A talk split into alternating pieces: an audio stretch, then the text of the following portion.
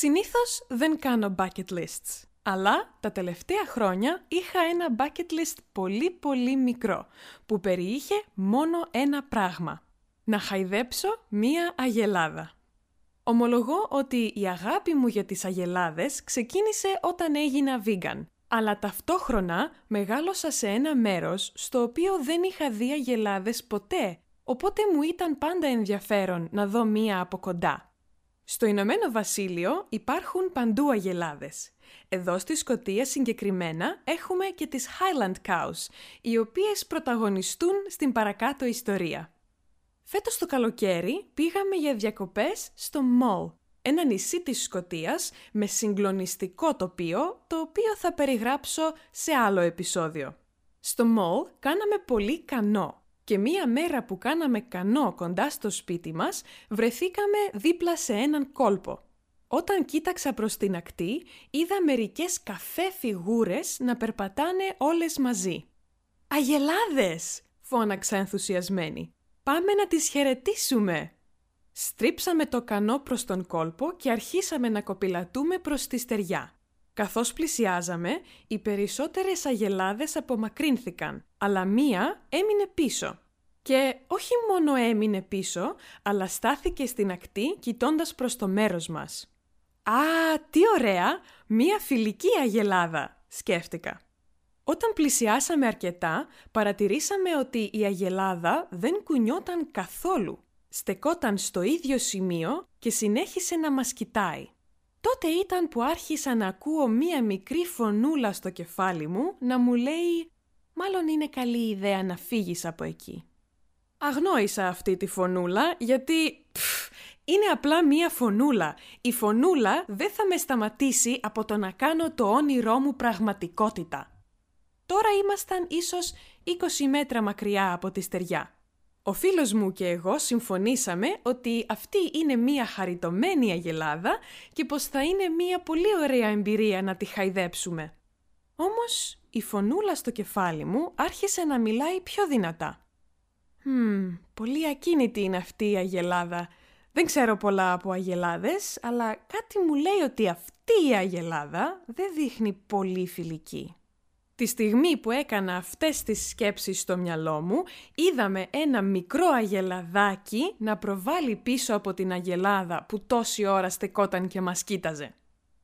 Δεν ξέρω αν έχετε δει ποτέ αγελάδα από κοντά. Δεν ξέρω αν έχετε δει ποτέ Highland αγελάδα από κοντά.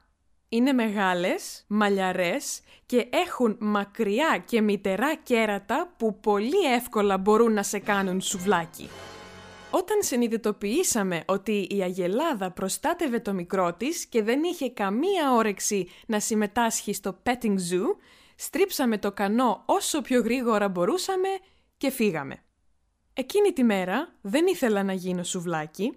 Εκείνη τη μέρα επίσης αποφάσισα ότι από εδώ και στο εξής θα ακούω τη φωνούλα στο μυαλό μου.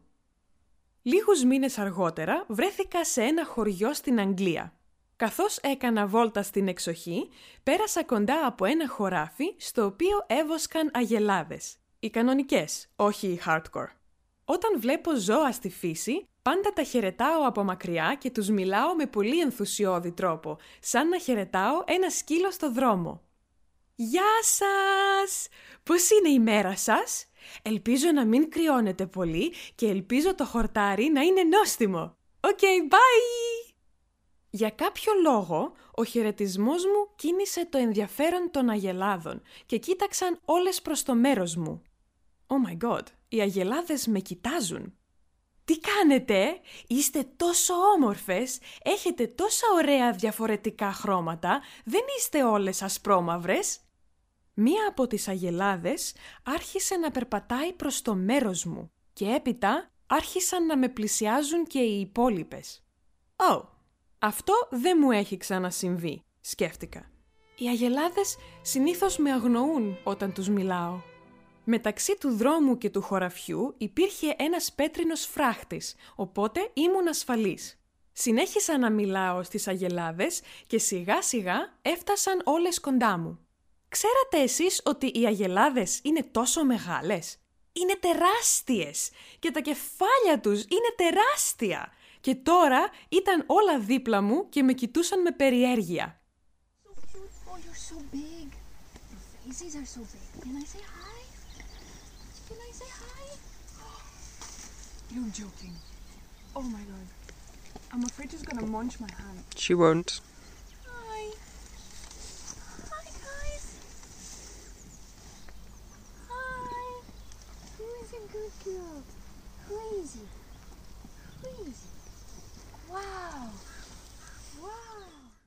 Φυσικά ήμουν λίγο σοκαρισμένη, γιατί δεν είχα βρεθεί ποτέ τόσο κοντά σε αγελάδες, ενθουσιασμένη, γιατί τώρα ήμουν πολύ κοντά σε αγελάδες και νευρική.